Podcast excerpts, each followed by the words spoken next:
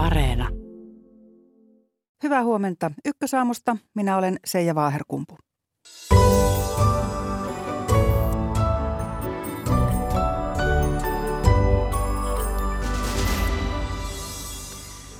Suurimmat vanhuspalveluita tarjoavat laitokset uhkaavat sanoa sopimuksiaan kuntien kanssa irti, jos ne eivät saa lisää rahoitusta. Myöskään laki vanhuspalveluista ei toteudu, koska henkilökuntaa hoitotyöhön ei löydy riittävästi. Tästä keskustelemme mukana kuntaministeri Sirpa Paatero. Toimittajamme Antti Kuronen on Harkovassa Ukrainassa. Otamme yhteyden Harkovaan. Saksan liittokansleri Ulof Scholz on vierailulla Kiinassa. Mitä viemisiä Scholzilla oli Hampurin sataman osien lisäksi ja mitä tuomisia hänellä on palatessaan Saksaan ja Eurooppaan, kirjanvaihtajamme Kirsi Crowley seuraa vierailua. Eurooppa haluaa vähentää riippuvuuttaan paitsi Venäjästä myös Kiinasta. Miten se onnistuu ja mitä siitä seuraa? Studiossa asiantuntijat Suomen Pankista ja Elinkeinoelämän keskusliitosta. Presidentti Sauli Niinistö on vierailulla Vilnassa. Siellä on paikalla toimittaja Rain Kooli. Tervetuloa Ykkösaamun seuraan. Vanhushoivan järjestämisen vaikeudet uhkaavat paheta parin kuukauden päästä aloittavilla hyvinvointialueilla. Hoivayritykset irtisanovat parhaillaan sopimuksiaan vedoten kustannusten nousuun. Alueiden viesti on, että rahat eivät riitä nykyiselläänkään. Hyvää huomenta hoivayrityksiä edustavan hyvinvointiala hallinjohtaja Arja Laitinen. Hyvää huomenta. Ja hyvää huomenta etäyhteyden päähän kuntaministeri Sirpa Paatero. Huomenta kaikille. Aloitetaan studiosta hoiva-alan yrityksiä edustavan Arja Laitisen kanssa. Miksi vanhusten hoivaa tuottavat yritykset sanovat sopimuksia irti ja haluavat neuvotella niitä uudelleen? Tämä on pitkän aikavälin kehitystä ja lähtee siitä, että hoiva on ollut yksi kuntien tapa säästää omia kustannuksiaan. Sitten tässä on ollut korona, jonka aikana koronakorvauksia ei ole maksettu sinne yksityisille.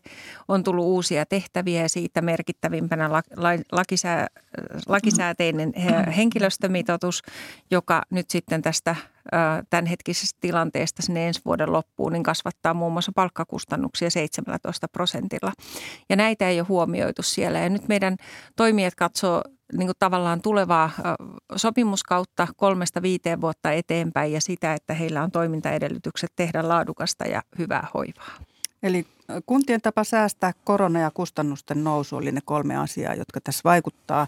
Tuota, minkälaisia korotuksia yritykset tavoittelevat hintoihin? Ylen tietojen mukaan jopa 30 prosentin korotuksia.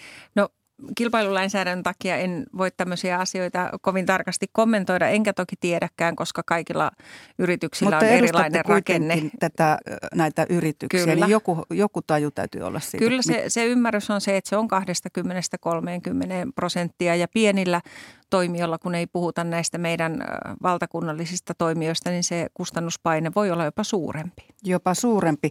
No tässä tuli nyt esiin niitä paineita, jotka tuota, näitä hintoja nostavat. Ministeri Sirpa Paatero, miltä yritysten vaatimukset näitä paineita vasten ja, ja uusien hintojen toiveet kuulostavat? Joo, kyllä varmaan paineita, kun hyvinvointialueelta kuuluu ihan kaiken toiminnan järjestämisestä näiden palkkakustannusten ja inflaation ynnä muiden osalta, mutta siitäkin huolimatta 30 prosentin hinnankorotukset kuulostaa varsin mittavilta.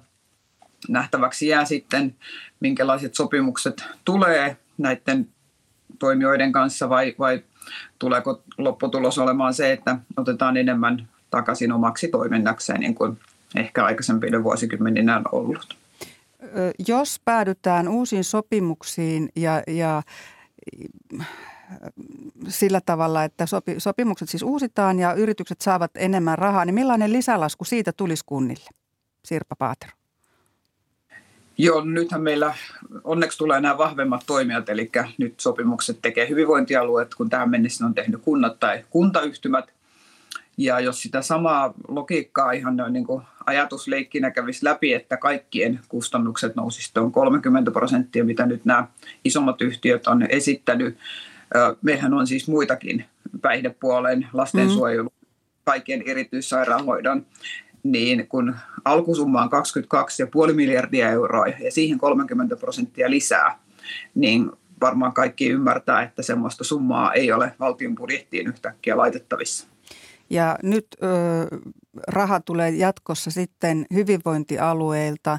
Jos sopimukseen ei päästä, niin, niin jos ajatellaan sitä, että miten valtio voisi tulla apuun, niin minkälaisessa tilanteessa hyvinvointialueet voisivat saada lisärahoitusta? Joo, lisärahoitustahan tulee nyt jo tässä budjetissa siihen summaan, minkä kunnat on arvioinut tämän, tämän vuoden aikana käyttävänsä. Eli siihen tulee 6 prosentin korotus. Mutta se on jo sovittu. Mut, mutta Kyllä. sitten jos käy, käy näin, kun tässä nyt kuvataan tätä tilannetta, että, että kustannukset karkaisivat 30 prosenttia jopa enemmän, ja kuten itse mainitsitte, niin vielä jollain muullakin osa-alueella kuin, kuin, kuin vanhusten hoivassa, niin kyllä siitä tulee sellainen yhtälö, että sitten ne varat, jotka on hyvinvointialueille valtio osoittanut, eivät mahdollisesti riitä. Joo, meillähän on tässä useampi elementti ja jos katsoo ihan sitä äh, hätäisintä tilannetta, että jollakin alueella ei pystyttäisi turvaamaan ihmisille palveluita, niin meillä on lisärahoitus tapa, jolla siis lisäbudjetilla eduskunta voi myöntää rahoitusta. Se tulee anomuksesta, mutta tämä normaali järjestely, jossa 22 tilinpäätökset kun kunnista saadaan, niin tulee tämmöinen kertakorvaus, jolla tasataan sitten jo sinne vuoden vaihteeseen, ensi vuoden vaihteeseen siis sitä rahoitusta. Ja se seuraa samalla tavalla kuin tälläkin hetkellä kuntien osalta, eli katsotaan toteutuneet kustannukset ja sen mukaan sitten lisätään niitä. Hmm. Tähän ö, valtio nojaa. No tämän sote-uudistuksen yksi kysymys, joka tässä nyt kuplii, on se, että miten hoivapalvelut kannattaisi tuottaa parhaiten ja veronmaksajille edullisimmin. Ja vääntö on ollut vähän yksityisten, ja pal- yksityisten palveluiden, julkisten palvelujen välillä. Ja nyt ministeri siellä viittasi, että, että sitten olisi mahdollista, että hyvinvointialueet järjestäisi, tuottaisi itse enemmän. Miten kustannukset tällä hetkellä vaihtelevat sen mukaan? Tuottaako palvelut yksityinen vai julkinen toimija? Hoivayritysten edustaja Arja Laitinen. Me ollaan laskettu vuoden 2020 tilinpäätösluvuista julkisen oman palvelutuotannon hintaa, eli sitä todellista hoivaan kulunutta rahaa. Ja läpi Suomen maan niin puhutaan semmoisesta, että julkinen käyttää tähän samaan hoivapalvelun 10-40 prosenttia enemmän rahaa. Eli tavallaan se, että jos sitä tekee hyvinvointialueet itse, niin todennäköisemmin siihen menee enemmän rahaa kuin tällä hetkellä se siihen, mitä ostetaan tai mihin käytetään palveluseteliä. Et haluaisin koko ajan kuitenkin muistuttaa siitä, että myöskään niin kuin julkisen omatuotanto ei ole ilmaista. Se maksaa ihan samalla tavalla kuin se, mikä sieltä yksityiseltä ostetaan. Tai sinun viestisi mukaan mm. enemmän. Mistä tämä ero julkisesti tuotettujen ja yksityisesti tuotettujen palvelujen kustannusten välillä oikein johtuu? Se johtuu tietysti monesta asiasta. Yksi siellä on, on palkkaratkaisut. Julkisen puolen tessi on hivenen kalliimpi kuin se yksityisen sosiaalipalvelualan tessi. Siellä, sieltä löytyy kiinteistö kustannuksia. Sitten tietysti julkisen hallinto on, on pikkasen raskaampi kuin siellä yksityisellä puolella, mikä synnyttää niitä kustannuksia, kun täytyy kuitenkin koko ajan ajatella, että se hoiva on muutakin kuin ne henkilöt ja, ja esimerkiksi ateriat, vaan se on se koko, koko toiminta, että, että se 24-7 se toiminta pyörii ja henkilöstölle maksetaan palkat ja, ja kiinteistöt mm. siivotaan ja muuta. No yksityisesti tuotettu Arja Laitisen mukaan 10-40 prosenttia halvempi eli tehokkaampi. Onko taso sama kuin julkisella puolella tuotettujen palvelujen? No tällä hetkellä meillä on laki määrittää esimerkiksi henkilöstömitoituksen, joten se on oltava sama siellä. Ja siellä myös määritellään välillisen ja välittömän työn niin kuin jako, että paljonko on sitä hoivatyöhön, välittömään asiakastyöhön liittyvää henkilöstöä. Yksityisellä puolella ehkä vielä vähän tarkemmin määritellään se, että mikä se osaaminen siellä on olemassaan. Meillä on sekä yksityisellä että julkisella sitten myös eroja siinä, siinä laadussa, mutta pääsääntöisesti niin kuin ollaan ihan kyllä samalla viivalla. Mutta vähän tiukemmin, tiukemmin ikään kuin yksityiseltä vaaditaan jotakin kuin, kuin julkiselta ja erot vaihtelevat sekä yksityisen sisällä että julkisen sisällä Kyllä. tarjosta. Okei. Okay. No ministeri Sirpa Paatero, minkälainen käsitys on, on ministeriössä tai sinulla siitä, mikä on tämä kustannusten ero, kun Arja Laitinen täällä sanoo, että yksityinen tuottaa 10-40 prosenttia halvemmalla palvelut kuin julkinen? Joo, tässä on varmaan erilaisia paikkoja, erilaisia alueita, erilaisia sopimuksia.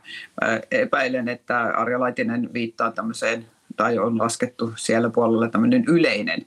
Mutta meillähän on, kun kunnat on tehnyt tähän mennessä ja kuntayhtymät, niin kymmeniä tuhansia sopimuksia erilaisia, niin ihan yksioikoista näkemystä ei siihen ole, että mikä on sitten siellä edullisempi. Mä olen tyytyväinen, että meillä on tähän mennessä ja on yhä edelleenkin tämä monituottajamalli, jossa siis meillä palveluja tuottaa julkinen puoli ja sitten järjestöt, jotka on ollut tosi tärkeää esimerkiksi tämän vanhushoivan puolella, ja sitten pienet yritykset ja sitten tämmöiset isommat yritykset. Ja, ja uskon, että laatua halutaan pitää kaikkialla yllä, yllä niin lainsäädännön puitteissa, mutta tietysti, niin, tietysti ihmisten palveluiden vuoksi, eikä pelkästään sen verran, mitä laki sitten pakottaa ja määrää. Mm. Mikä sinun se mielestä... Julkisen puolen, sanonko vielä, että se julkisen puolen yksi erilaisuus on tietysti se, että julkisen puolen on myöskin aina pidettävä osaaminen ja varautuminen siihen, että jopa yön yli on otettava palveluita omaksi toiminnakseen. Hmm. Ja tässä tietysti myöskin sitä hallintoa ja muuta tarvitaan, hmm. myöskin sen kilpailutusten ja muiden järjestämiseen. Eli silloin kun akuutteja asiakkaita tulee, niin on otettava vastaan. Mutta Sirpa Paatero, mikä sinun mielestäsi tässä on yritysten ajurina, kun ne tavoittelevat parempia sopimuksia, eli rahaa? No kyllä aivan varmasti se raha, koska se on se, millä yritykset pyörii, mutta kyllä uskon, että myöskin se ihmisten paremman palvelun laatu. Ja sitähän me kaikki tietysti toivotaan ja tavoitellaan, että, että ihmiset, jotka on näiden palveluiden parissa, niin saavat mahdollisimman laadukasta palvelua. No kun puhutaan yksityisistä yrityksistä, niin niiden on pakko tehdä jonkin verran myös tulosta varmaankin. Minkälainen tai kuinka suuri voitto hoiva yrityksille olisi ministerin mielestä sallittua tai hyväksyttävää, sit, kun siellä on maksajana veronmaksajat? Joo, tämähän on kysymys, jota on aina silloin tällöin pohdittu, että pitäisikö olla joku raja. Tällä hetkellä Suomessa tämmöistä rajaa ei, ei ole määritelty, että mikä se voitto korkeintaan, voittoprosentti tai marginaali sitten saisi olla. Se, millä tätä tasapainoa minun mielestäni on hyvä pitää, on se, että meillä on riittävästi, jotta kilpailu on aitoa, niin sitten omaa tuotantoa ja erilaisia yrityksiä ja järjestöjä tässä kilpailuissa mukana. Ja se pitää sen sekä hinnan että laadun osalta sitten myöskin tämän niin kuin vertailukohdan reiluna. Arja Laitinen, tässä välillä on tullut sellaista keskustelua ilmi tai sitä on käyty, että, että hoivayritykset tosiaan tekevät bisnestä ja haluavat suuria voittoja. Minkälaisia tuloksia yritykset nyt tekevät? No kyllä tällä hetkellä ei voida puhua voitoista laisinkaan, että varsinkin näiden meidän suurimpien toimijoiden sosiaalipalveluiden tulosta, kun käydään katsomassa, niin se on raskaasti tappiollinen tai se on maksimissaan plus miinus nolla tulosta. Ja se ei ole kestävä pohja sille, että meillä on, niin kuin ministeri tässä hyvin sanoi, niin monituottajamalli tässä meidän myös sosiaalipalveluiden kentällä, että meillä pitää säilyä ne yritykset siellä. Ja niin kuin tuossa aikaisemmin viittasin, niin itse asiassa pienet yritykset on tällä hetkellä jopa ahtaamalla kuin nämä meidän suuret yritykset. Että halutaan totta kai turvata, että meillä on mahdollisimman paljon sekä, sekä julkiselle puolelle valinnanvaraa, mutta ennen kaikkea meidän asiakkaille varaa valita, missä haluavat asua elämän niitä viimeisiä hetkiä. Mm. No Sirpa Paatero, äsken sanoit, että aito kilpailutilanne on toivottava. Se tarkoittaa tietysti, että on useita yrityksiä. Nyt tässä sanotaan, että pienten yritysten kohtalo on vähän vaakalaudalla. Minkälainen on ministerin näkemyksen mukaan pienten yritysten kohtalo, jos, jos lisää rahaa vaikka valtiolta ei tule, niin annetaanko katua? Uskon, että näissä 21 eri aluetta. Ne on hyvin erilaisissa tilanteissa ja ei ole tarkkaa tietoa siitä, että kuinka paljon missäkin niin kuin hyvinvointialueella on isojen yritysten, pienten yritysten tai järjestöjen tai omana toimintana tuotettua palvelua. Ei kenelläkään ole intressissä kaataa yrityksiä, eihän kyse ole semmoisesta. Mutta jos ne ajat... käy ilman lisärahaa? Mm. No se jokainen hyvinvointialue tekee ne päätökset, että miten se parhaiten on, on tuotettavissa. Ja nythän meillä ei ole kaikkien osalta myöskään näitä irtisanottuja sopimuksia. Et monet sopimukset siirtyy ihan normaalisti niin kuin lakia tehtäessä oli ajatuskin sinne hyvinvointialueelle sitten. Ja se normaali aikajakso, joka sitten niissä sopimuksissa on, niin on se raja, milloin niitä sopimuksia uudelleen neuvotellaan. Et ei, ei kaikkia olla tässä irtisanomassa ennenaikaisesti, niin kuin nyt nämä esimerkit, jotka on tässä ollut. Vielä siihen sanon siihen, että halutaanko ottaa omaksi toiminnakseen tai muuta. Mm. Varmaan osin pohditaan sitäkin, että onko se järkevämpää, mutta erityisesti niissä tapauksissa, jos sopimukseen ei päästä, niin se on ainoa vaihtoehto. Mm. Sitten otetaan julkiseksi toiminnaksi, jos, jos sopimuksiin ei yksityisen puolen kanssa päästä. Se on kuitenkin ihmisten palveluista on joka tapauksessa huolehdittava. Mm. Arja Laitinen, miten sinä uskot siihen mahdollisuuteen, että jos yksityiset eivät pääse uusiin sopimuksiin ja saa lisää rahaa, niin mikä on hyvinvointialueiden silloin niin kuin oma kyky ottaa yksityisiltä tätä, tätä järjestämisen tai palveluiden tuottamisen osuutta pois. Tällä hetkellä taitaa olla aika tasan puolet puolet. Se on suurin piirtein puolet ja puolet. Ja kyllä se niin on, kun ministeri Paatero tässä toteaa, että kun se järjestämisvastuu siellä hyvinvointialueella on, niin tavalla tai toisella ne palvelut pitää, pitää siellä tuottaa. Se tarkoittaa toki sitä, että, että henkilöstö siirtyy liikkeen luovutuksen periaattein sinne hyvinvointialueelle. Sitten on tietysti neuvottelut siitä, että millä tavalla se kiinteistö ja, ja minkälaisilla niin kuin elementeillä siitä päästään niin kuin yhteisymmärrykseen ja sopimukseen. Mutta kyllä vakaa toiveeni on ja, ja myös usko siihen, että, että neuvotteluissa tulokseen päästään, kun me nähdään kuitenkin, että vielä näiden esitettyjen korotusten jälkeen monella alueella se on kustannustehokasta se yksityisen käyttäminen näissä sosiaalipalveluissa. Mutta vääntö on menossa, avoinna olevia asioita on paljon ja se on selvää, että apua ja hoivaa tarvitsevat hoidetaan joko yksityisen tai, tai julkisen puolesta. Sirpa Paatero, kuntaministeri ja Arja Laitinen Halista, paljon kiitoksia tästä keskustelusta. Kiitoksia paljon. Päivän jatkoja. Samoin. Kello lähettelee puolta yhdeksää ja ykkösaamussa mennään seuraavaksi ulkomaille. Euroopassa voimistuu halu vähentää riippuvuutta Kiinasta. Puheet koventuvat, mutta kysymys kuuluu, miten Eurooppa samaan aikaan toimii. Soitamme Pekingiin, jossa Saksan liittokansleri Olaf Scholz vierailee tänään. Studiossa Kiinasta ovat keskustelemassa asiantuntijat Suomen Pankista ja Elinkeinoelämän keskusliitosta. Presidentti Niinistö vierailee tänään Liettuan pääkaupungissa Vilnassa. Otamme yhteyksiä myös Vilnaan, mutta ensin yhteys Ukrainaan Harkkovaan. Ukrainan toiseksi suurin kaupunki Harkova on kärsinyt paljon Venäjän hyökkäyksestä. Kaupungin humanitaarinen tilanne jatkuu vaikeana. Harkovassa on toimittajamme Antti Kuronen. Hyvää huomenta. Huomenta. Minkälainen viime yö on ollut Ukrainan sodassa tai Venäjän sotiessa Ukrainassa? Aika rauhallinen voisi sanoa, että taistelut rintamilla jatkuvat ja ihan yksittäisiä ohjusiskuja on ollut, mutta pääosin rauhallista. Herson etelässä on ollut viime päivinä ehkä eniten otsikoissa. Venäjä liitti alueen laittomasti itsensä, mutta se on joutunut ahtaalle. Mitä Hersonissa parhaillaan tapahtuu? Vaikea sanoa, koska Ukraina ei ö, kerro ö, taktisista syistä mitä siellä, tai mikä on heidän strategiansa ja mitä siellä tapahtuu, mutta eilen havaittiin, että Venäjä oli laskenut Venäjän lipun Hersonin hallintorakennuksesta ja, ja myös vetäytynyt pois muutamista tarkastuspisteistä ja tämä johti heti spekulaatioihin, spekulaatioihin siitä, että ehkä Venäjä nyt olisi vetäytymässä sieltä, mutta kyllä täysin, täysin mahdoton sanoa tällä hetkellä, että mikä on Venäjän strategia Hersonin suhteen. Aivan selvä on, että Venäjän tilanne Hersonissa on erittäin vaikea, koska Ukraina on tuhonnut suurimman osan Venäjän huollosta, huoltoreiteistä sinne. Eli Hersonin tilannetta seurataan, mutta, mutta juuri nyt on vaikea tietää tarkalleen, mitä siellä tapahtuu. Mutta tällaiset niin kuin vanhan, vanhat tavat, että liput otetaan mukaan, kun lähdetään, niin pätevät edelleen myös tässä sodassa. No joo, se oli spekulaatiokohde, koska Ukrainahan on vapauttanut lukuisia lukuisia kyliä ja pikkukaupunkeja nyt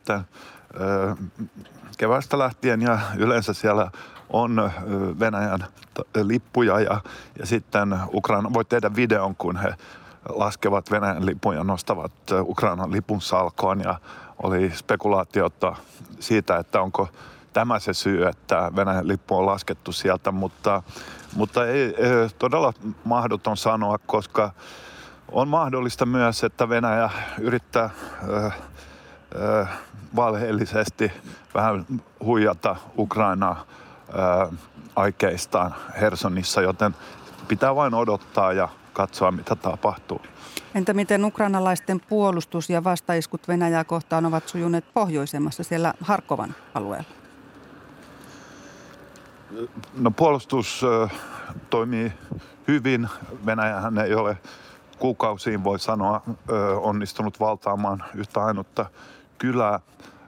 Venäjä, ainoa alue, missä Venäjä pyrkii valtaamaan alueita on tuolla Donetskin ympäristössä, esimerkiksi Bahmutissa, mutta Ukraina on onnistunut torjumaan kaikki hyökkäysyritykset ja, ja Ukraina etenee pikkuhiljaa täällä pohjoisemmassa lähestyy tätä tärkeää Svattomen kaupunkia, mutta siinäkin on sama tilanne, että Ukraina ei kerro strategiastaan ja täsmällisestä tilanteesta, eli siinäkin pitää vain odottaa, mutta odotusarvo on, että Svaattomen kaupunki kaatuu jossain vaiheessa.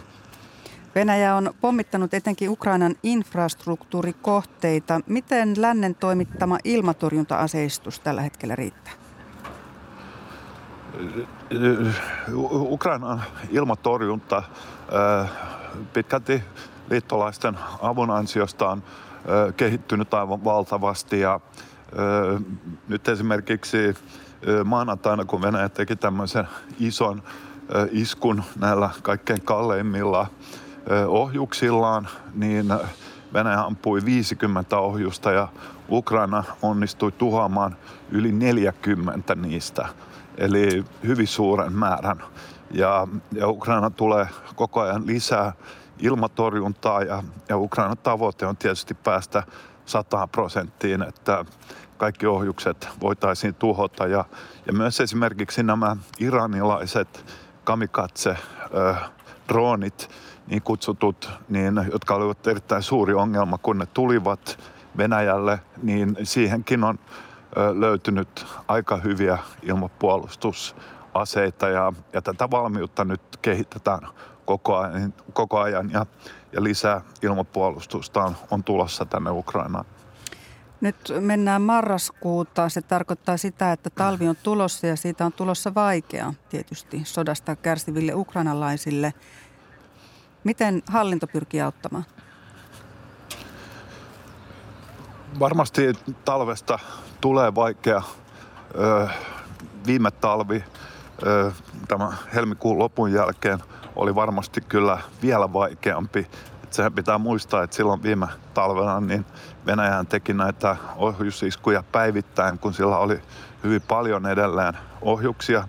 Mutta nyt varaudutaan, nyt Venäjä on yrittää iskeä näihin kaikkein tärkeimpiin sähkönjakelu- ja muihin energiainfrastruktuuriin. Ja, mutta täällä valmistaudutaan esimerkiksi generaattoreita on hankittu ja hankitaan hyvin paljon ja niitä halutaan äh, lahjoittajilta. Esimerkiksi Kiovaan niitä on tullut hyvin paljon. Ja kaikki nämä tuhot, mitä Venäjä nyt saa aikaiseksi, niin ne pyritään ja onnistutaankin korjaamaan nopeasti. Ja sitten on kaikkialla esimerkiksi myös täällä Harkkovassa, että sähköä säästetään, joten ö, eri kaupungin osat ovat ilman sähköä vuorotellen ö, osan päivästä. Kiitos Harkkovaan näistä tiedoista Antti Kuronen.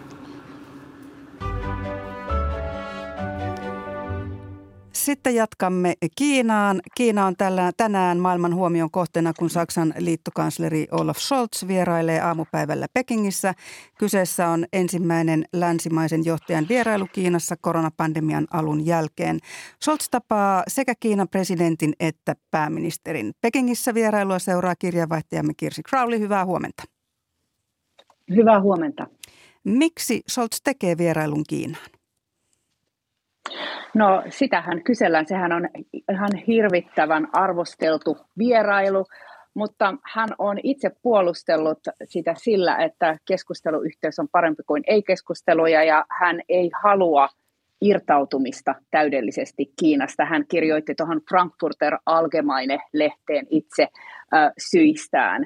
Ja kun katsotaan, että minkälaisen joukkion kanssa hän tänne tänä aamuna saapui, hän on muuten juuri käsittääkseni aikataulun mukaan tavannut Xi Jinpingin ja, ja nyt kohta tapaa pääministeri Li Keqiangin, mutta se hänen mukanaan tullut kauppavaltuuskunta on täynnä Saksan tärkeimpiä yritysjohtajia. Saksalla on, on todella suuret bisnesintressit täällä Kiinassa ja, ja niitä se ei varmasti halua ainakaan äkkiseltään pysäyttää. Kiinan ja, ja Saksan kauppasuhteet ovat varsin vilkkaat. EU kuitenkin on tiukentanut puheitaan Kiinaa kohtaan Venäjän Ukrainan hyökkäyssodan aikana. Minkälaista katetta näille puheille Scholz mahdollisesti vie Kiinaan mukana vai viekö mitään?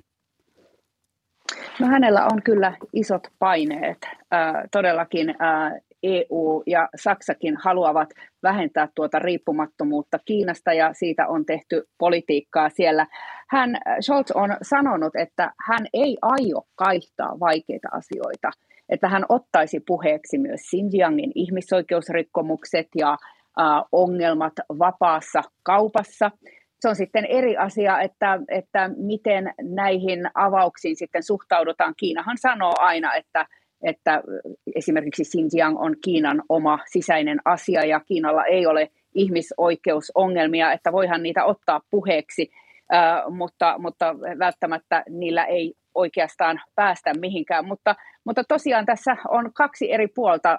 Ne, jotka ovat sitä mieltä, että Kiinan, Kiinan riippuvuutta Kiinasta pitäisi vähentää ja, ja ylipäänsä kommunikaatiota vähentää, ja sitten he ne, jotka ovat sitä mieltä, että keskusteluja tarvitaan, että sitä diplomatiaa ei pidä katkaista. Ja äh, Scholz on itsekin puhunut siitä, että, että, että maailmaa ei saisi tavallaan äh, niin kuin, äh, yksinkertaistaa kahteen äh, eri blokkiin, äh, jotka on niin kuin polarisoitu. Hmm, semmoista tässä saattaa olla vähän käynnissä.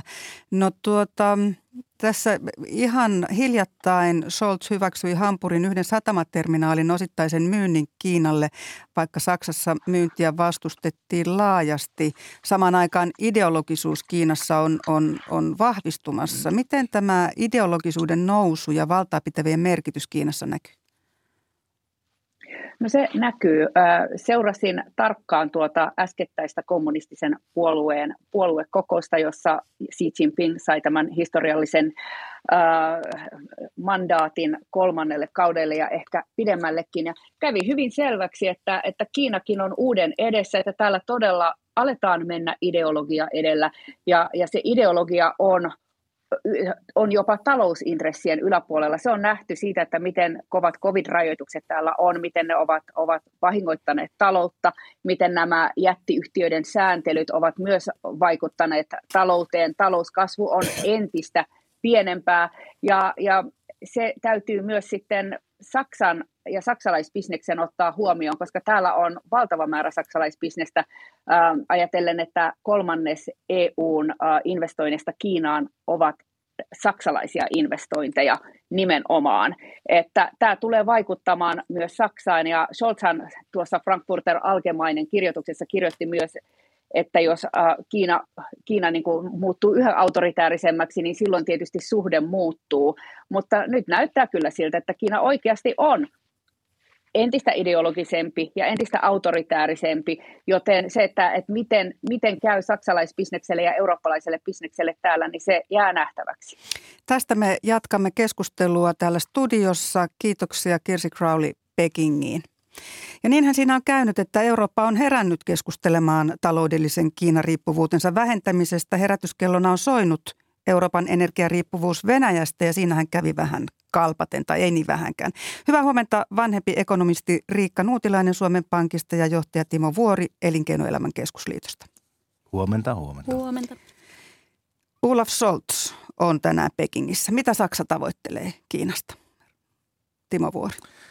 Saksa tavoittelee totta kai näitä taloudellisia ja kaupallisia etuja. Saksan yrityksillä on erittäin isot intressit Kiinassa ja varmasti Schulz haluaa varmistaa, että jatkossakin ne otetaan huomioon. Mutta toivon myös, että hän nostaa keskustelussa esille tämän Venäjän hyökkäyksen Ukrainaan ja laittaa painetta Kiinan suuntaan, että Venäjä saataisiin lopettamaan Ukrainan sota ja varmastikin Schulz ottaa huomioon hänen hallituksen hallitusohjelmansa pakko ottaa esille myös ihmisoikeuskysymykset ja muut vaikeat kysymykset Kiinan kanssa. Niitä riittää. No tämä tuli esiin tuossa äsken tämä Scholzin hyväksymä satamaterminaalikauppa Hampurin satamassa. Siellä, siellä tosiaan osa terminaalista päätyi Kiinan ostoskoriin, vaikka Saksassa oli vaikea löytää kaupalle kannattajia. Miksi Scholz tämän kaupan hyväksyi? Pitää muistaa, että Scholzin poliittinen tausta on Hampurista ja varmasti tämä vaikutti siihen. toisaalta meidän pitää muistaa, että tietysti voi kysyä, että no miksei joku muu investoija sitä tota, voinut tehdä, länsimainen tai saksalainen. Mutta ehkä hän laski, kun hän pystyi laskemaan sitä kiinalaisten yritysten määräysvaltaa tässä kaupassa 37 prosentista 25, että tämä ei ole niin iso riski, joka pitäisi nytten torpata. Mutta kyllähän tämä tietysti on mielenkiintoinen valinta. Satamat ovat strateginen alue monelle maalle ja erittäin tärkeä alue. Ja kun valtiotaustainen yhtiö Kiinasta omistusta lisää, niin totta kai tässä aina herää kysymys, että jos on vaikeuksia poliittisella puolella, niin voisiko se siis heijastaa sitten, kuinka tämä kiinalainen toimija – tässä satama-asiassa reagoisi. Mutta toisaalta totta kai kiinalaiset myös haluavat varmistaa, että heillä on Eurooppa satamissa jalansia ihan liiketoiminnallisesta mielessä. Mm, he ovat aikaisemmin olleet satamaustuksilla Kreikassa, Pireuksen satamassa. No tuota, Riikka Nuutilainen Suomen Pankista, tutkit näitä Kiina-asioita siellä. Minkälainen Saksan ja Kiinan välinen talouskumppanuus oikein on? Kyllähän se on vahva ja, ja Kiina on Saksalle taloudellisesti tosi tärkeä markkina, että, että silloin kun Kiinan talous avautui, saksalaiset meni vahvasti Kiinaan ja perusti esimerkiksi tämmöisiä yhteisyrityksiä kiinalaisten toimijoiden kanssa ja sieltä tulee tämä pohja tälle, että siellä on tehty paljon myös tämmöistä niin kuin investointivaltaista teollisuutta siirret tai, tai on, on mennyt Saksasta Kiinaan, mikä sitten ehkä niin kuin voi myös johtaa siihen, että, että kun siellä on jo niin paljon investointoa, että siinä on myös tietysti paljon menetettävää, jos näille suhteille, suhteille jotain kävisi. Tietysti ne on ollut sellaisilla toimialoilla, niin kuin vaikka autoteollisuus, joka sitten myös Kiinassa on kasvanut paljon ja, ja nämä yritykset on ollut kannattavia ja tosiaan esimerkiksi Saksan autoteollisuuden yrityksiltä iso osa liikevaihdosta tulee tällä hetkellä Kiinasta. Ja tosiaan, tosiaan tämä on johtanut siihen, että, että esimerkiksi EUn viennistä noin puolet on Saksan tekemää, että kyllä, kyllä Saksa määrittää tätä EU- ja Kiinankin taloussuhteita. Eli se on todella vahva toimija. No koko Eurooppa nyt ainakin ajatuksen tasolla haluaa vähentää taloudellista riippuvaisuuttaan Kiinasta ja se on erittäin syvää riippuvuutta esimerkiksi maametallien kaupassa, monien komponenttien, elektroniikan tuotannossa ylipäätään ja myös, myös metalli, metalleissa, kaivannaisissa. Tuota, minkälaisia esimerkkejä irtautumisesta tai pyrkimyksestä riippuvuuden vähentämiseen on ihan käytännössä, Timo Vuori? No juuri tuossa tota, Riikan kanssa todettiin, oli tuore uutinen Ylen sivulla tota, siitä, että Scanfil, suomalainen tämmöinen elektroniikkatoimija, oli harkinnut tota, isompaa tuotantolaitoksen laajennusta Kiinaan, mutta nyt päättikin, että tota, se on pienempiä, sen sijaan he panostaa USA-markkinoille. Eli, eli luulen, että varsinkin tämmöisen korkean teknologian puolen ää, toimijat niin joutuu miettimään sitä, että kuinka paljon he tekee Kiinassa sitä tuotantoa, kuinka paljon jossain muualla. Mutta toisaalta se totuus on myös se, että Kiinan markkina on sen verran iso ja houkutteleva. Eli jos Kiinan markkina haluaa toimia, niin varmasti yritykset jatkavat siellä tuotantoa ja kaupankäyntiä sinne, mutta ehkä entistä enemmän myös sitten koittavat hajauttaa riskejä ja ehkä myös riippuvuuksia. Ja on sanottu, että jotkut yritykset koittaa tietyllä tavalla kapseloida tavallaan Kiinan liiketoimintaa, että tehdään Kiinassa kiinalaisille, kiinalaisille markkinoille ja koitetaan sillä tavalla niin kuin tätä Kiinariskiä ohentaa. Mutta samaan aikaan nämä maametallit, lääkeosat vastaavat, niin ei meillä yhdessä yössä Euroopasta löydy, löydy tuota korvaavaa. Sitten pitää miettiä, että jos me Euroopassa tällaista tai Suomessa halutaan, niin pitääkö meidän lisätä kaivostoimintaa, puolijohdetuotantoa ei yhdessä yössä tuoda Eurooppaan, mutta aihioita siihen suuntaan on, että sekä Eurooppa, USA, Korea, Japani koitavat löytää niin kuin myös yhdessä tämmöistä korkean teknologian tuotantoa ja laittaa tietyllä tavalla vastapainoa Kiinan roolille maailmantaloudessa. Eli korvaajaa pyritään löytämään vähän sieltä sun täältä kiinalaiselle tuotannolle.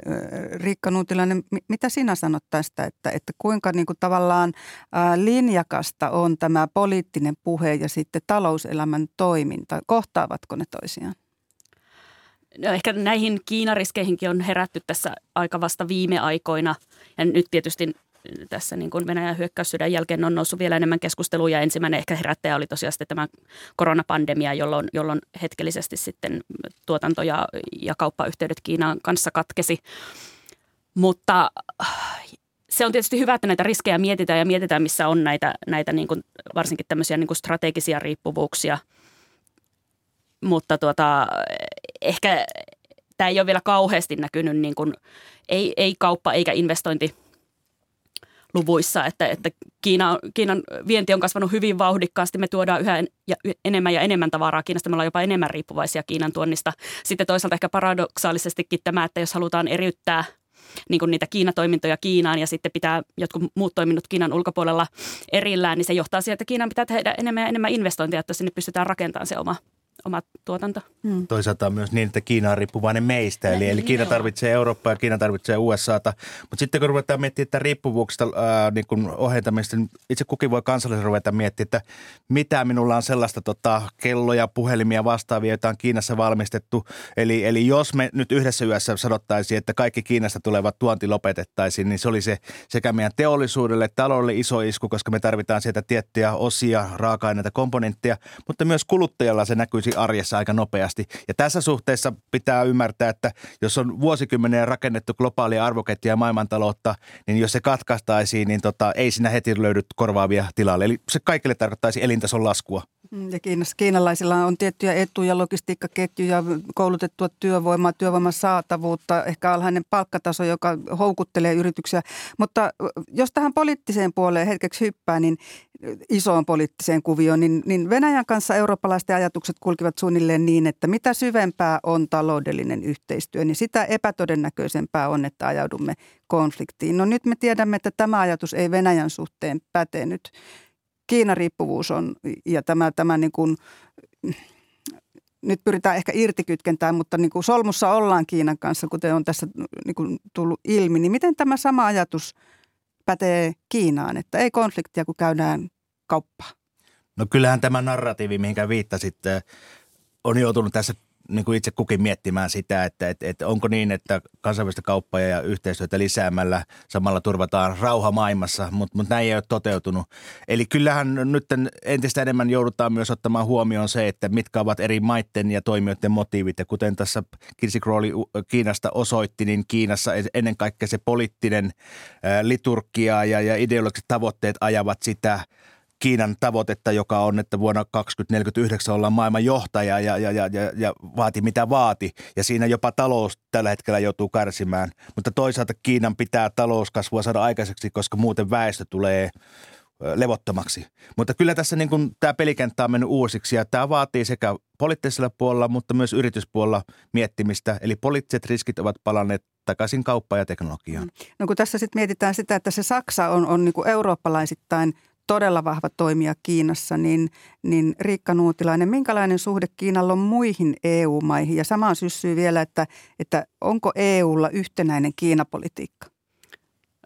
No ehkä ei, niin kuin Kiinan näkökulmasta Kiina mielellään käsittelisi kaikkia maita yksittäin, eikä, eikä tämmöisenä niin kuin yhtenä ryhmittymänä. Toisaalta sitten EUssa on paljon ollut puhetta tästä, että pitää näyttäytyä yhtenäisellä rintamalla ja vahvistaa tätä yhteistä, yhteistä Kiinapolitiikkaa. Et, mutta t- tällä hetkellä se on johtanut siihen, että, että Kiina on pystynyt vähän niin kuin ehkä valikoimaan EU-maista niitä keiden kanssa on myönteisemmät suhteet ja toisten kanssa, toisten kanssa sitten vähemmän hyvät suhteet. Ehkä me Suomessa ollaan tässä ollut, oltu ihan hyvässä asemassa siinä, että meillä on Kiinan kanssa taloussuhteet pysynyt hyvänä. Mutta onko yhteistä EU-politiikkaa? Tai siis Kiinapolitiikkaa EUlla? No EUssa on selvästikin muutettu ajattelua. Aikaisemmin nähtiin Kiina vain kumppanina, mutta nyt, nyt, se nähdään entistä vahvemmin myös kilpailijana. Ja, ja koitetaan tasapainolla tämän kanssa. Toki meillä on EUssa edelleenkin se tilanne, että meillä on 27 maata ja jos niiden yksittäiset johtajat haluavat tavata muiden maiden johtajia, niin, niin, niin, niin, niin minun mielestä se, se liittyy tähän ajanhenkeen, että dialogia on hyvä käydä. Mutta kyllä myös EUn vahvempana myös poliittisena sekä taloudellisena rintamana tässä suurten toimijoiden kamppailusta maailmanvallasta niin pitää näkyä. Jos emme sitä ole, niin silloin me häviämme tämän kilpailun joko Kiinalle tai USAlle. Mm, siinä ne kaksi blokkia on. Timo Vuori, tässä jo toit esiin sen, että Kiina haluaa olla satavuotisjuhlavuonnaan 2049 maailman johtava valtio. Miten se määrittelee tämän asian, asian tai aseman sitten? No se on määritellyt sillä tavalla. Aikaisemmin se puhui, että johtavin, eli yksi, mutta nyt se on jättänyt sen väliäksi, että voisi olla joku muukin tietyllä johtamassa. Tav- johtamassa tavallaan. Mut, mutta, mutta kyllähän se lähtee, jos se oli aikaisemmin taloudessa, niin siinä on entistä vahvemmin korostunut myös tämä poliittinen ja turvallisuusjohtaja tietyllä tavalla. Ja silloin mennään Aasian alueen niin kuin hallintaan ja muuhun. Eli, eli siitä tulee ehkä tämä negatiiviset jännitteet ja muut, että et, et se taloudellinen johtajuus ei enää riitä, vaan pitää olla poliittinen ja turvallisuusjohtaja, jolloin silloin tullaan tähän – konfliktiin helposti USAn kanssa ja muiden läntisten maiden kanssa. Mm. No Riikka Nuutilainen, kun tämä Kiina on tämmöinen maailmantalouden veturi ollut, koska sen talous on kasvanut nopeammin kuin muualla ja se pyrkii tähän taloudellisen johtajan asemaan, niin nyt vauhti hidastuu. Kasvu on tänä vuonna 2 prosenttia, seuraavana vuonna ehkä 3 prosenttia, samoin sitä seuraavana. Miten käy Kiinan aseman tässä maailmantalouden veturisysteemissä? Kyllähän se vaikeutuu tosiaan Kiina on, on tavallaan kasvanut niin nopeasti, että kaikki tämmöinen niin kuin helposti saavutettavissa oleva elintaso nousu on jo tehty ja sitten pitäisi tehdä vaikeampia taloudellisia uudistuksia ja muuta, jos, jos tätä kasvua haluttaisiin ylläpitää. Nyt näyttää siltä niin kuin nimenomaan tässäkin kirjeenvaihtaja totesi, että, että ideologia vahvistuu ehkä nämä talouskysymykset jää enemmän taka-alalle, että, että se voi olla, että, että enää tulevaisuudessa niin kun se talouspolitiikka ei välttämättä ole niin pragmaattista eikä eikä niin kuin on totuttu siihen, että Kiina tekee semmoisia poliittisia valintoja, jotka, jotka pitää talouskasvun hyvänä, niin se voi olla, että, että tähän on tulossa muutos. Ja tosiaan Kiinan taloudessa on tällä hetkellä monia, monia ongelmia lyhyellä aikavälillä, tosiaan varsinkin näitä koronarajoituksia ja asunto, sektorin isoja ongelmia ja pidemmällä aikavälillä sitten näitä kaikkia rakenteellisia tekijöitä, niin kuin varsinkin, varsinkin ikääntyminen, jotka kyllä aiheuttaa sen, että, että ei kyllä enää olla palaamassa semmoisen nopean kasvun aikaan, niin kuin aiempina vuosikymmeninä nähtiin. Ehkä siitäkin sitten voi vähän johtua se, että ideologia siellä korostuu. Toistaiseksi Kiina ei ole halunnut tätä ideologiaa rajojensa ulkopuolelle asein tuoda, mutta se varustautuu kuitenkin. Mihin se varustautuu? On se sillä tämä pienestä rajojensa ulkopuolelle, että se on vienyt kaupan ja taloussuhteiden kautta. Eli te, niin, tehnyt, tehnyt investointeja Afrikkaan ja, ja kumppanuuksia ja tätä kautta rakentunut tämmöistä riippuvuutta, jolloin sitten helposti tulee se poliittinen ja ideologinenkin tota painostus. Ää, Kiina varustautuu, Kiina, Kiina näkee ja kokee tietyllä tavalla länsimaiset demokraattiat tietyllä tavalla myös kilpailijana sekä poliittisessa mielessä, ideologisessa mielessä että taloudellisessa mielessä. Ja, ja, ja, ja Kiina selvästikin haluaa muuttaa maailman äh, tasapainoa ja yhteiskuntajärjestelmää, joka on toisen maailmansodan jälkeen luotu amerikkalaisten ja länsimaisten tota, demokraattioiden varaan. Eli, eli... Tarkoittaako se silloin sitä, että sieltä tulevat myös kiinalaiset arvot? Ja demokratiat joutuvat ahtaammille. Demokratiat on kyllä, muutenkin aika ky- vähemmistössä. Kyllä, Kiin, Kiinassa niin kuin ei Venäjälläkään ymmärretä meidän länsisiä arvoja. Heidän arvomaansa erilainen ja tässä on tietty myös arvojen välinen taistelu tällä hetkellä menossa, niin kuin myös yhteiskuntajärjestelmien välinen taistelu. No kumpi voittaa? Yhdysvallat näkee Kiinan pahimmaksi kilpailijakseen kaikella tavalla – ja, ja tuota, voi olla, että Eurooppakin tässä joutuu valitsemaan puolensa. Mitä se sitten? Kumpi voittaa ja mihin me ollaan menossa? No meidän pitää pitää huoli totta kai omista arvoistamme ja sitä kautta tämä arvot pitää näkyä politiikassa myös kuin taloudessa ja kaupassakin. Ja siitähän tässä on kysymys tietyllä tavalla. Toivotaan, että me voitetaan. Jos me oikein tämä pelataan ja tehdään yhteistyötä muiden kumppaneiden kanssa, niin kyllä me vahvoilla ollaan. Miltä näyttää Riikka Nuutilainen Suomen Pankista?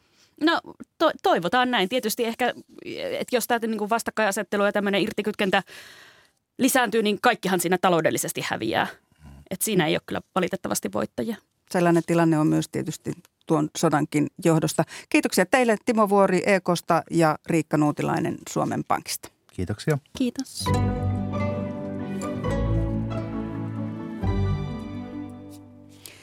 Ja sitten vielä Vilnaan. Presidentti Sauli Niinistö tekee tänään työvierailun Liettuaan. Niinistö tapaa siellä maan presidentin ja parlamentin puhemiehen.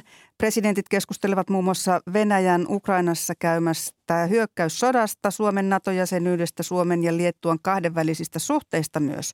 Meillä on nyt yhteys toimittaja Rain Kooliin. Hyvää huomenta Vilnaan. Hyvää huomenta sinne Suomeen.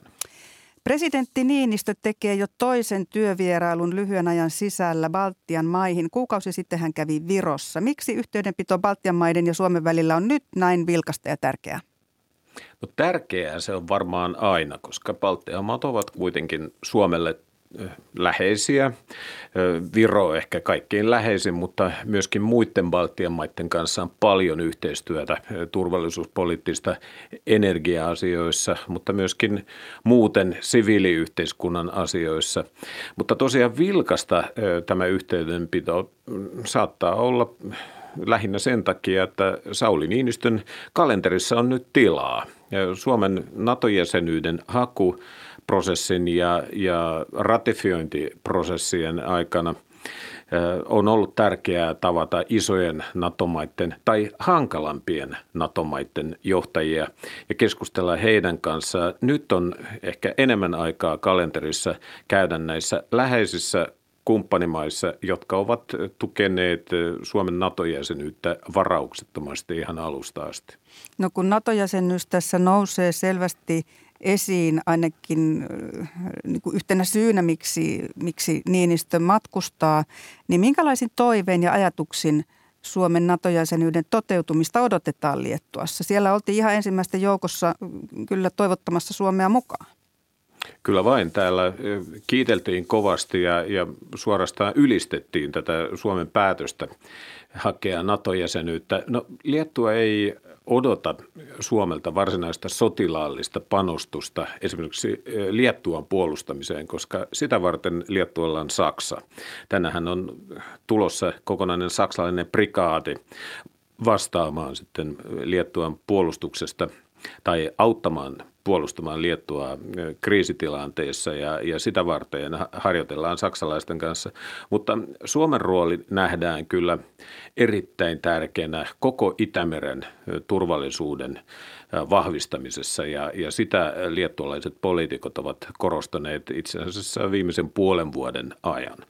Eli kun Suomessa puhutaan paljon siitä, että F-35-laivue tätä Itämerta ja Baltian maiden ilmavalvontaa suorittaisi, niin, niin Liettuassa ei, ei tällaisia toiveita lausuta ääneen niinkään? No ei, koska Liettuassa on sitten omat laivueet muista NATO-maista ja, ja siihen on jo pitkä perinne. Liettuahan on ollut NATO-jäsen lähes 20 vuoden ajan, niin, niin siinä mielessä – Suomelta ei suoranaista panostusta odoteta. Hmm. No joskus suomalaisten poliitikkojen ja Baltian maiden poliitikkojen välillä on ollut sanailua aika korkealtakin taholta ja sitten taas joskus ollaan ylimmät ystävykset. Miten suhteet Suomen ja Liettuan välillä ovat kehittyneet viime aikoina? Ne ovat olleet hyviä, varsinkin viime vuosina, mutta uskaltaisin väittää, että pitkin matkaa, koska ehkä ero vaikkapa Viroon on se, että Viro on hyvin lähellä, se on veljeskansa ja sitten aina silloin tällöin tulee vähän nokan koputtamista. Liettua on tarpeeksi lähellä ollakseen tärkeä ja, ja hyvin Suomi-myönteinen maa, mutta tarpeeksi kaukana, jotta tällaiset veljeskansojen väliset eripurat pysyisivät poissa. Eli, eli kyllä Suomen ja Liettuan välinen suhde on hyvä tässä kesällä Liettuassakin toivottiin, että Suomi liittyisi venäläisturistien viisumikieltoon, mutta ei niin kärkkäin äänenpainoin kuin Virossa esimerkiksi. No Liettuassa on voimassa poikkeustila Ukrainan sodan takia. Mitä se tarkoittaa? Se tarkoittaa ehkä eniten toimia tuolla raja-alueella. Siis Liettuallahan ei ole Venäjän kanssa yhteistä rajaa, mutta on valko joka on tukenut Venäjää tässä hyökkäyksessä Ukrainaan ja antanut oma maaperää venäläisjoukkojen käyttöön, niin raja-alueella valvonta on kiristynyt vieläkin entisestään, koska kyllähän Liettua ja valko raja on, on valvottu tiukasti siitä lähtien, kun valko alkoi käyttää Eurooppaan pyrkiviä ihmisiä tavallaan aseena työntämällä niitä länsinaapureiden raja-alueille. Mutta myöskin isoissa kaupungeissa valvonta on lisätty, vaikka muualta Euroopasta tutut rynnäkkökiväärein asestetut sotilaat eivät kyllä partioi täällä Vilnassa, mutta poliisilla on esimerkiksi oikeus tarkistaa kenen tahansa kadulla liikkujan henkilöllisyys, jos, jos näin katsoo asiakseen. Eli, eli asiakirjat pitää, pitää mukana. Kiitos Rain Vilnaa ja mukavaa päivänjatkoa sinne. Kiitos samoin. Lähetystä toimittivat tänään Mikko Haapanen ja Hanna Juutit, tuottajana Tarja Oinonen, äänitarkkailijana Joonatan Kotina, Kotila, Charlotte Hagfors, Hagfors. Mitä kuullaan kohta? No kohta kuullaan muistojen boulevardia. Ja sitä ennen kuullaan uutisia. Kiitos seurasta. Minä olen Seija Vaaherkumpu. Kaikille hyvää viikonloppua.